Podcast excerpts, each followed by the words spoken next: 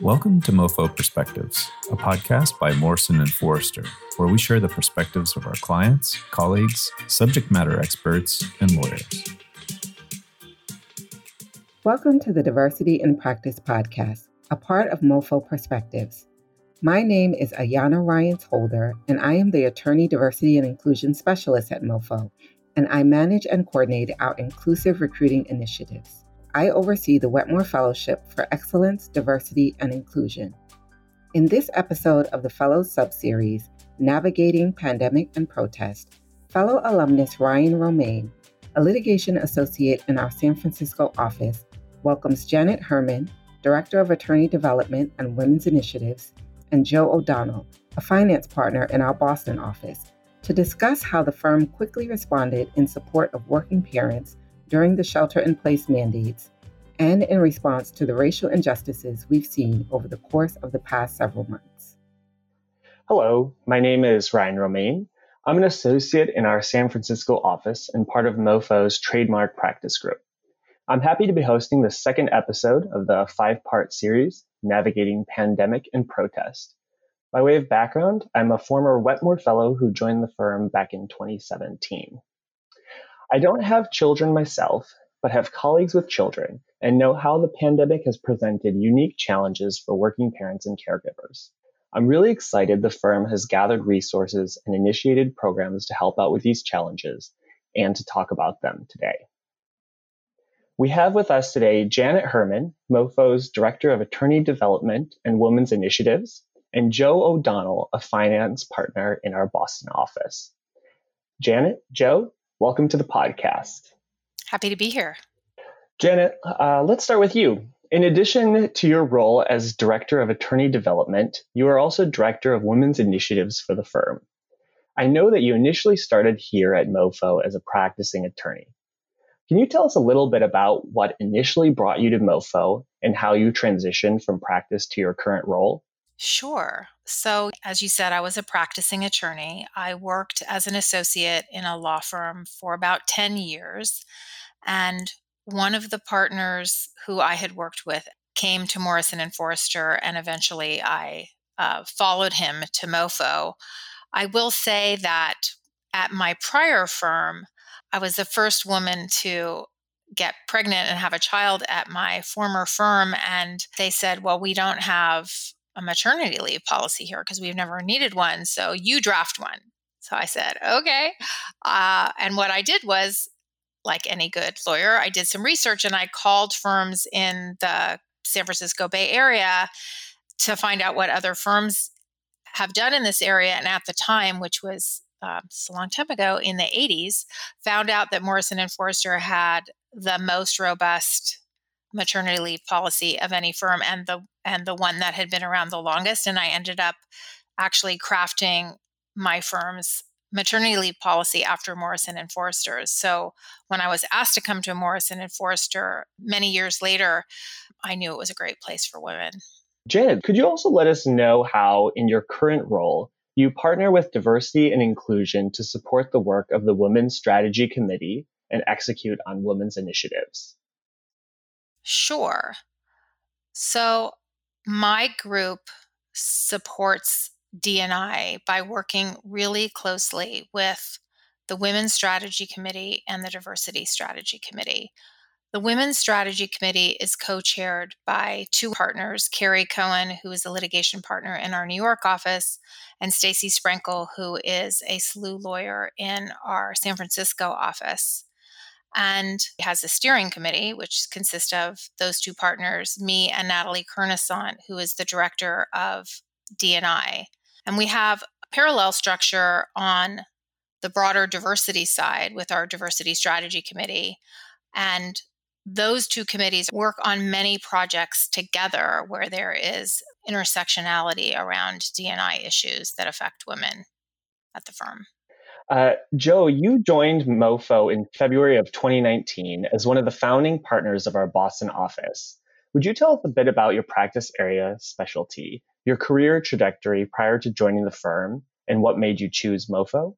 Sure. Yeah, it, it seems like it was uh, just yesterday, uh, especially in light of the past six months. But I am in the finance group, so I primarily represent lenders lending to private equity funds and venture capital funds with a variety of financing products. My career trajectory prior to joining MoFo, I was at the same mid-sized boutique lending law firm in Boston for my entire career. And the reason why MoFo was such a such a good option is I think twofold. So the first was the MoFo platform. It allows us to leverage MoFo's really preeminent tax, ERISA, and sanctions expertise, which was key to growing a practice group. And the second thing is culture. You know, I, I, I've never viewed myself as kind of a gun for hire lawyer its cultural fit is a huge thing for me. That's why I didn't, you know, jump around. I stayed in one place for my, my whole career. So all of the positive things that you hear about MoFo coming in with a culture of collaboration and mutual support and programs like this, frankly, we had heard that going in, and it's been it's you know played out exactly that way. So couldn't be happy with the with the decision. It's great to hear about your experiences at the firm. You're a working parent who, like many, had to suddenly adjust to juggling a challenging career with childcare and child education. Could you tell us a little bit about your family and what it was like for you as your family tried to create a new sense of normal under shelter in place? Sure. Yeah. I have a pretty small crew. It's me, my wife, Amy, who works full time. We have a 10 year old son named James, and we have a pretty aging octogenarian cat with us uh, at the household here. So yeah, it was looking back at the at the initial kind of stay at home order, it was a shock. Again, with two working parents and school being in session, we you know immediately lost our after school childcare. Uh, school stopped, and we had to both transition to remote work. So I think that first week, if I had to describe it, would be damage control. Frankly, just kind of absorbing it and doing the best that we could to pivot we had the best intentions. My wife is awesome. She came up with this like color coded chart. We put it on the fridge. We put it everywhere, and it had little like blocks for James's schedule. You know, this is a reading time, and there's two hours of outside time, and there's you know your school time, and then some video game time or whatever. Uh, great intentions uh, that quickly devolved into more of a free for all, right? And actually, as the as the stay at home situation uh, continued we kind of settled into a hey, we're doing the best we can here to keep him doing his schoolwork, give him some fresh air, and keep him off of PlayStation. You know, minimum of uh, you know ten hours a day or whatever was the goal. So, you know, I don't think we were didn't win any Best Parent of the Year awards or whatever, but it was a you know doing the best you can, and we kind of settled into that rhythm. Uh, I think you know until until the summer hit and school got out. I know the adjustment period uh, just was very challenging. So I'm I'm glad that you were able to to settle into that rhythm. Now, Janet, I know that during your tenure at the firm, you've seen many changes in terms of initiatives and programs for working parents. Can you talk a little about some of those changes and how they came about? Sure. When I came to the firm many years ago, I was pregnant with my third child. And I can say that at the time, all of the working parent benefits were directed at women. So we had maternity leave policies. We had a reduced hours policy that was for women returning from having children. All of those things were great and they were necessary at the time. But in order to help women advance in a professional world, working parents' issues should not be solely directed at women. And so the thing that I have seen change over time, and I'm I'm interested in Joe's opinion on this as well, is including men in the conversation. So the fathers now also can work reduced hours. And we no longer call it maternity leave, we call it parental leave. And I think the focus of caregiving as related to all of the parents at the firm is a really important change that I have seen. Yeah, yeah, I would second that for sure. And, and so I've only been practicing since you know the early 2000s, right? So not not forever ago, but the kind of the culture or the atmosphere back then, and this is after talking to a lot of my colleagues and a bunch of other firms at the time, was some like 1950s model of you know, gendered. This is you're a male attorney, you're supposed to keep working, and the quote unquote fraternity policy was you put your BlackBerry down for a couple hours, like in the delivery room or something. I mean, I'm exaggerating, but that's kind of what it was. Again, across the board. So since then, yeah, there's been a much needed kind of decoupling of gender from um, the idea of parental leave and kind of focusing more on the family? Focusing more on the needs of the family unit. So, yeah, going from maternity policies to paternity policies to parental leave is a good example. And just the verbiage, just like the, the nomenclature of it, I think is sends kind of a powerful signal. And for childcare too, I put that in the same category. It affects both parents, and there's, you know, if Junior, you know, skins uh, his or her knee at uh, the playground at school, it could be mom or dad's, you know, obligation to uh, say, "Hey, I have to, I have to leave quickly and go handle this." And there should be a destigmatization of that process. So I think we've, you know, we're getting, we're, we're certainly improved over what it was, but a long way to go too. Yeah, I have to say, the example about the skin knee is is a really good one, and you used to hear dads, when they needed to go home early, say, you know, I need to go babysit. And you never heard a mom say she had to quote babysit, right? Because you're just parenting. And I think you're exactly right that the stigma around taking care of your children gets removed when it's just about parent responsibility and it applies to everyone across the board so that uh, there isn't a preconceived notion about one's commitment to their career if they're in fact taking care of their child because that's just what parents do and we're normalizing it by these changes. Uh, on that note let's switch gears and delve more squarely into the topic of today's episode. In the first episode of this series david newman who is a partner in our dc office and co-chair of both the firm's global risk and crisis management practice group and the firm's coronavirus task force, and Nicole Wanzer, Director of Attorney Recruiting, discussed the impact of COVID 19 on our clients and summer associates. More specifically, they discussed how the shelter in place orders in several states required a fairly swift transition from in person to remote work for all lawyers and staff.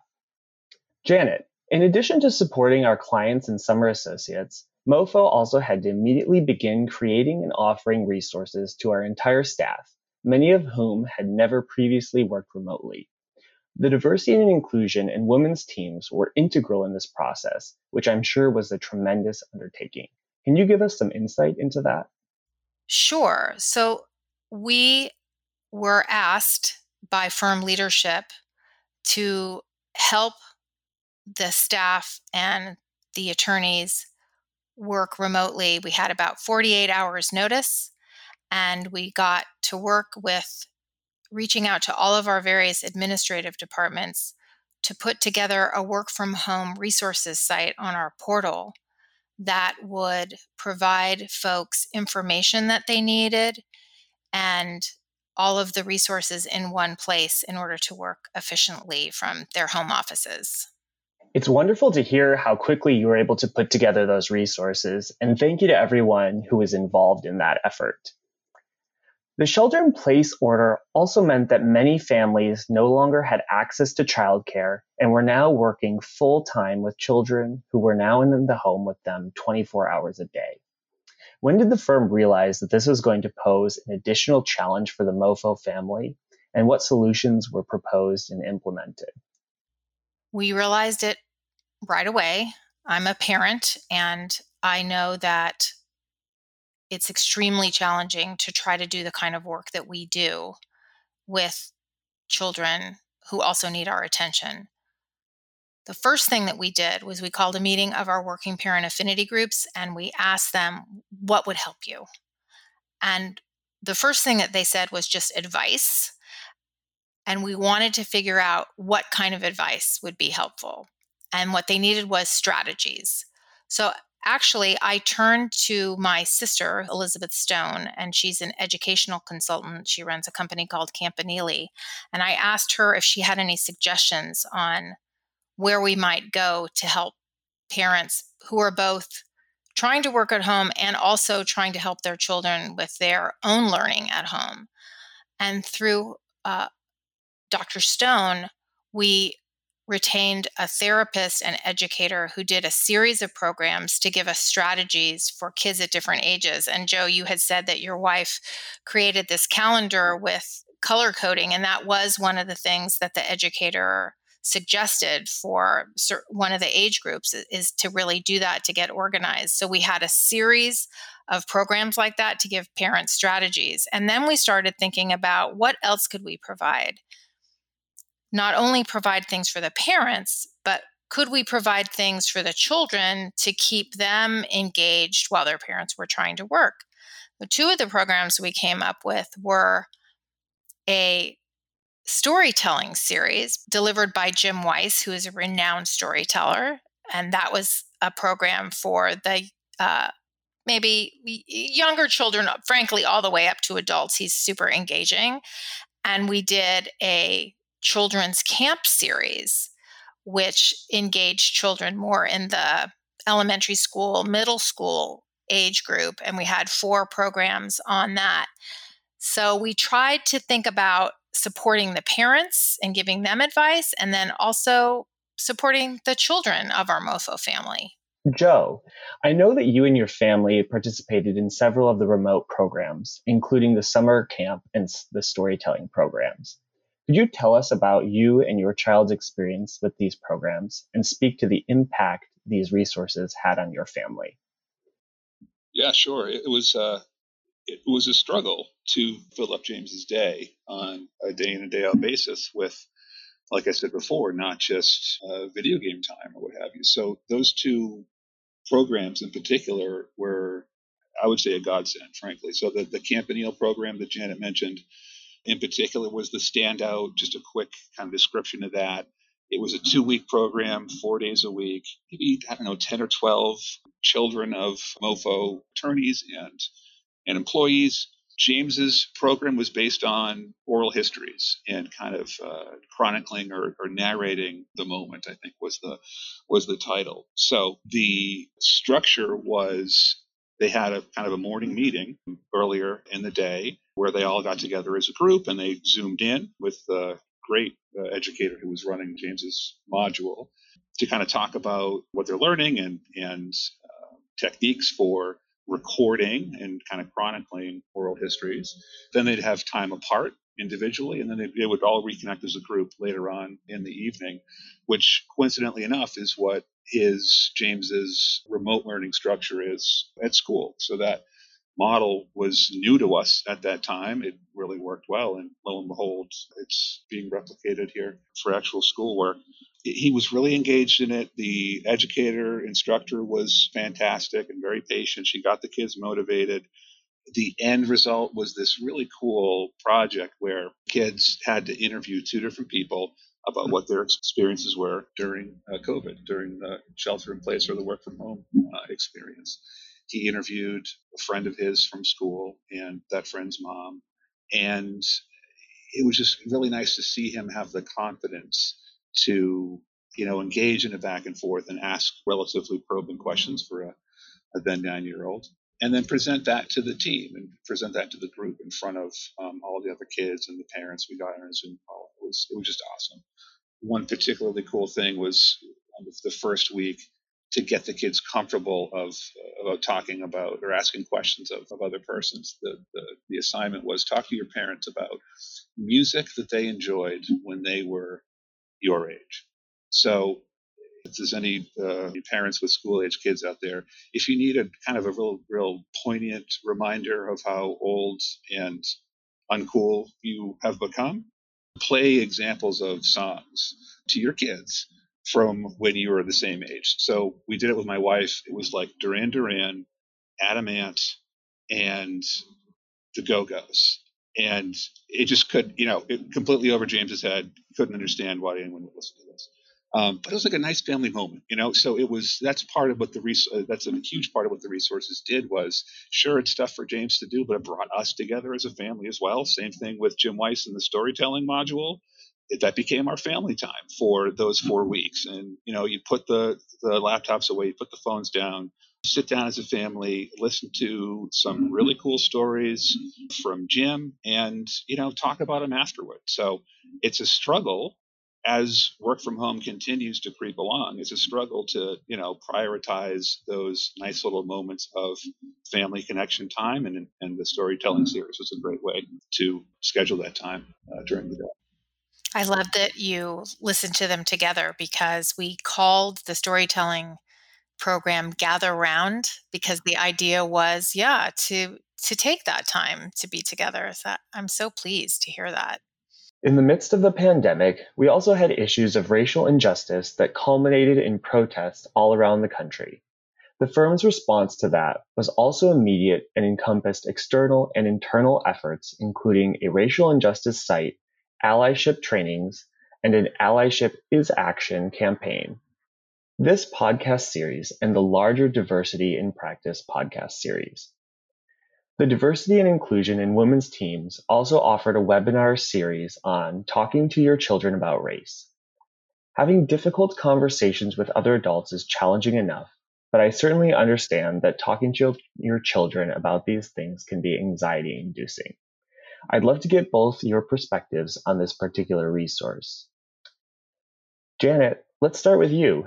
How was this series conceptualized, and how did you work with the diversity and inclusion team to move it from conception to completion? Well, Ryan, like a lot of things that we do, it was definitely a joint effort. And a lot of the conversations came from the allyship meetings that we had had after the George Floyd murder, where many of the people participating in the allyship program talked about how they were raised to quote, not see race, and that even talking about race or acknowledging that you notice people's races was taboo in their upbringing. So we thought it was really important to reopen the conversation in a different way. So Natalie Kernisant and I, Natalie again is the director of diversity and inclusion, talked quite a bit about who the right speaker would be for this. We discussed whether it should be an educator or whether it should be somebody like a professor who has lots of information through studies and so on. But what we settled on was working with the organization called Raising Compassionate Leaders. And we chose Denica Gordon Mandel because she's a person who's involved in the education of these kinds of things, but she's also a therapist and she works with families directly. She works with children and she works with parents. So she has a real practical on the ground view of the way these conversations can go and so that's what we settled on doing was having a conversation to really give us practical advice something else that was very important to me and natalie when we were conceptualizing this program was to ensure that we included all parents in the conversation because white parents and also parents of color need to be able to be supported in speaking to their children about race and racism. So when we were choosing a speaker, we wanted to make sure that that person would be reaching out and helping all of our parents. Yeah. I took part in those workshops as well and definitely say that, you know, approaching it from that perspective was really helpful.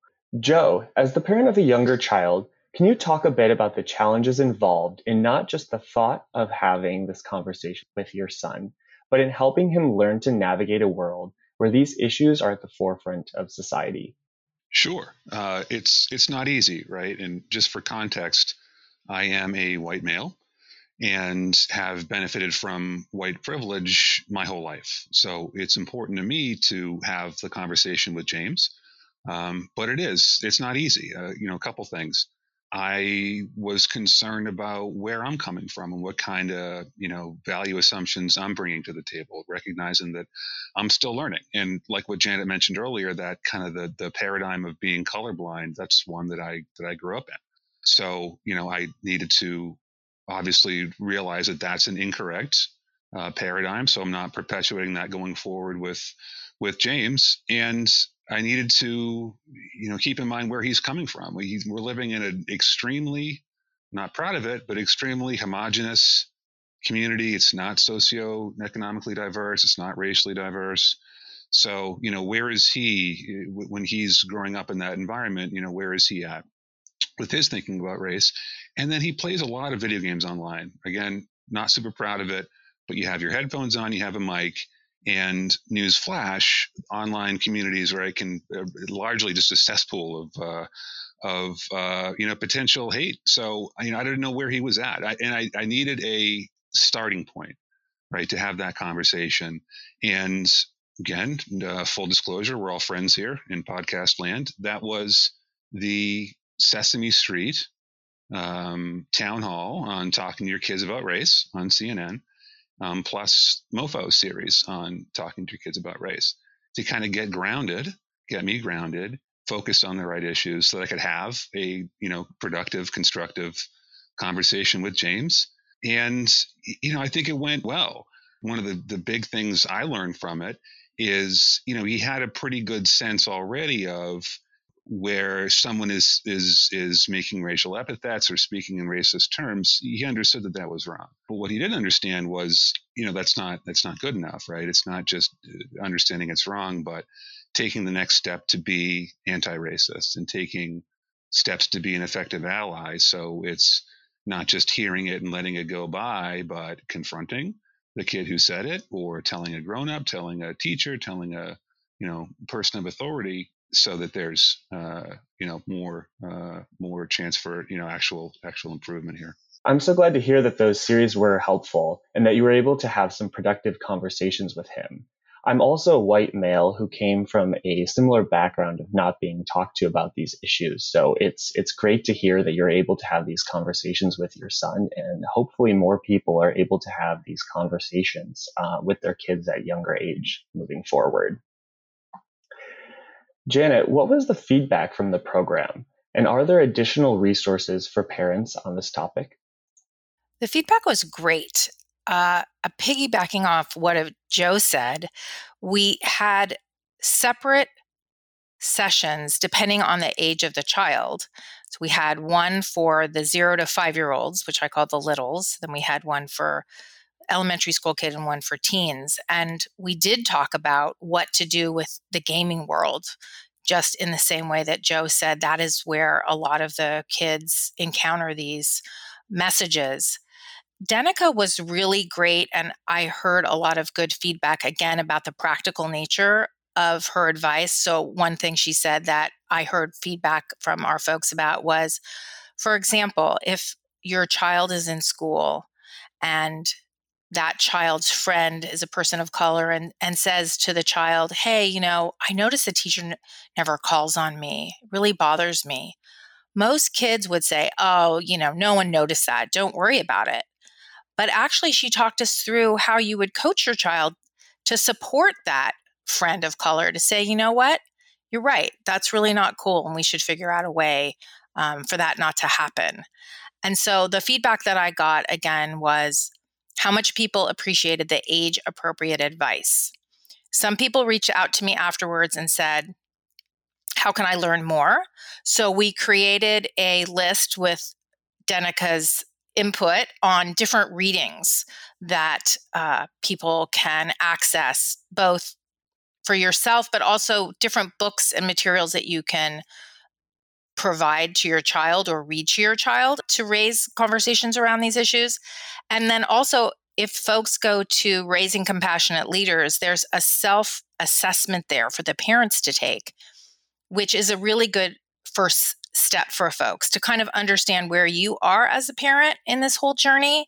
And then with that grounding, that helps you launch into the conversations with your children. Last thing I would say is it was so well received that we are doing the same series uh, for our clients. And for those listeners who are interested in hearing more about the conversation, we have a podcast with the founders of Raising Compassionate Leaders, and you can find it as well as all the other podcasts in this series on the website by going to mofo.com backslash podcasts. Thanks, Janet. That's really fantastic to hear about all those resources and exciting that uh, you know it was so real, well received. We're going to be rolling it out for clients too. Um, Janet and Joe, this last question is for both of you. How important do you think it is for organizations to begin encouraging and empowering men to actively take part in conversations about work life balance and childcare? And how do you think that doing so might ultimately allow organizations to create or support more fair and equitable workplace environments for women? Janet, let's start with you. As I mentioned earlier, it is really critical for organizations to include men in these conversations. And I'll say it's not only to help the women, it's obviously to create a more equitable workplace for all of our working parents. And to get the male perspective on these issues is critical to expand our offerings and to ensure that we're really meeting the needs of everyone in our organizations. Yeah, I'd agree. Uh, absolutely critical. You know, uh, from my view, among the kind of systemic challenges that women attorneys face on a day to day basis, um, childcare is one that could be significantly improved by uh, decoupling the idea from gender, like we talked about before, and kind of destigmatizing it, um, and understanding that it affects the family unit uh, in general, which is which is a genderless a genderless you know idea. Um, I think the work from home environment has been helpful in that way, right? Because we're seeing um, you know, from my own personal experience, I'm getting a sense of what it is like to be uh, more of a more of a uh, care provider to James, and having my two worlds, which prior to this were very separate. You have your work world and you have your home world, um, and those have been conflated, right?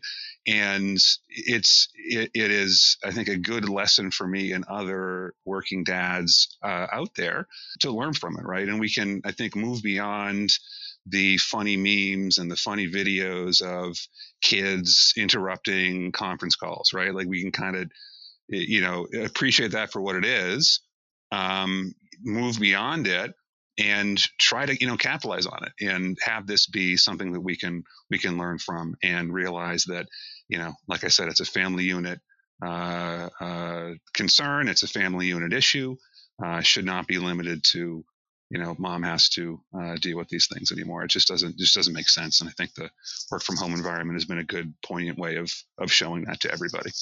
Yeah it's uh it's really interesting to hear that you're taking you know more away from the work from home uh, environment and i'm glad that there are you know lessons there other than we're all stuck in our in our houses. So that's fantastic to hear. Uh, thank you so much for joining me today I invite everyone to join us for the next episode in this series, where we'll be discussing the many ways the firm continues to address these issues through our pro bono efforts and the work of the MoFo Foundation. Please make sure to subscribe to the MoFo Perspectives podcast so you don't miss an episode. If you have any questions about what you heard today or would like more information on this topic, please visit mofo.com slash podcasts. Again, that's mofo, M-O-F-O dot com slash podcasts.